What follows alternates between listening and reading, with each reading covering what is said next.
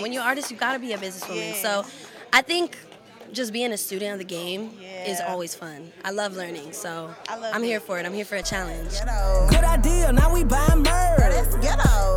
Payment miss. Ooh, the ghetto. Say she quit. Ooh, the ghetto. Late on your rent. Rent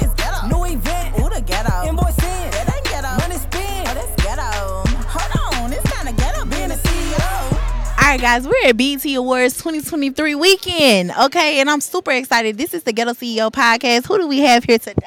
Kyla Imani. Yes, Kyla Nelly. I was like, girl, how old are you? Because it's giving baby face. It's giving cute. Okay. but listen, you are, you say you're 21, right? 21, yeah. Okay, so nobody expected you to be a CEO. Now you're running the business. What is the hardest part about being a CEO? Well, I don't necessarily have my own business, Okay. but I definitely am. But this, this is your business, the artist. That's true. That's Yeah. true. You Businesswoman. When you're an artist, you gotta be a businesswoman. Yeah. So, I think just being a student of the game is always fun. I love learning, so I love I'm here for it. I'm here for a challenge. I love that. And I think a lot of times it's a, a little bit frustrating, but I think the thing that helps me keep going as a CEO is finding a good mentor. If you could find any mentor, any artist, any mentor Okay. to you, who would it be? I'm gonna have to say Ester Dean. Be- She's a songwriter, Yes. amazing queen. Um, but I have been blessed to, you know, get some gems from her, from her throughout my career a little bit. And if I could choose one person, it would be her. She's a boss all around, never limits herself, and I love her. Listen, sis, you hear that? We we need you as our mentor. Okay. Hey, queen. I love it. I love it. So you haven't been how long have you been doing this? I've been putting out music since I was 12, and I'm 21, so almost 10 years. You okay, you giving OG It's in the game. a little bit, but still, you know, brand new, ready to Yes, go. I love it. So, what is one of your most memorable moments of being in this game?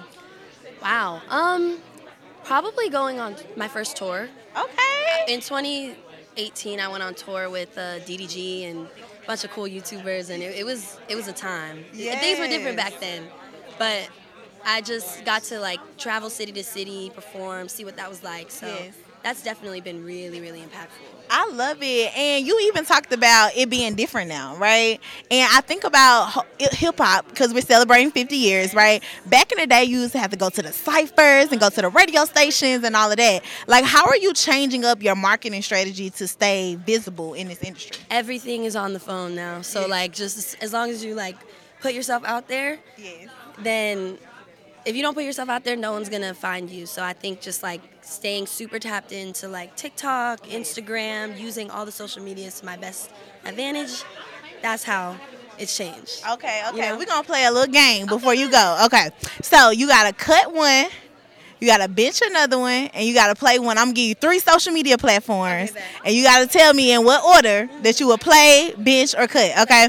So we got Instagram, TikTok, and Twitter. Personally, for me, I'm sorry, but I'm gonna have to cut Twitter.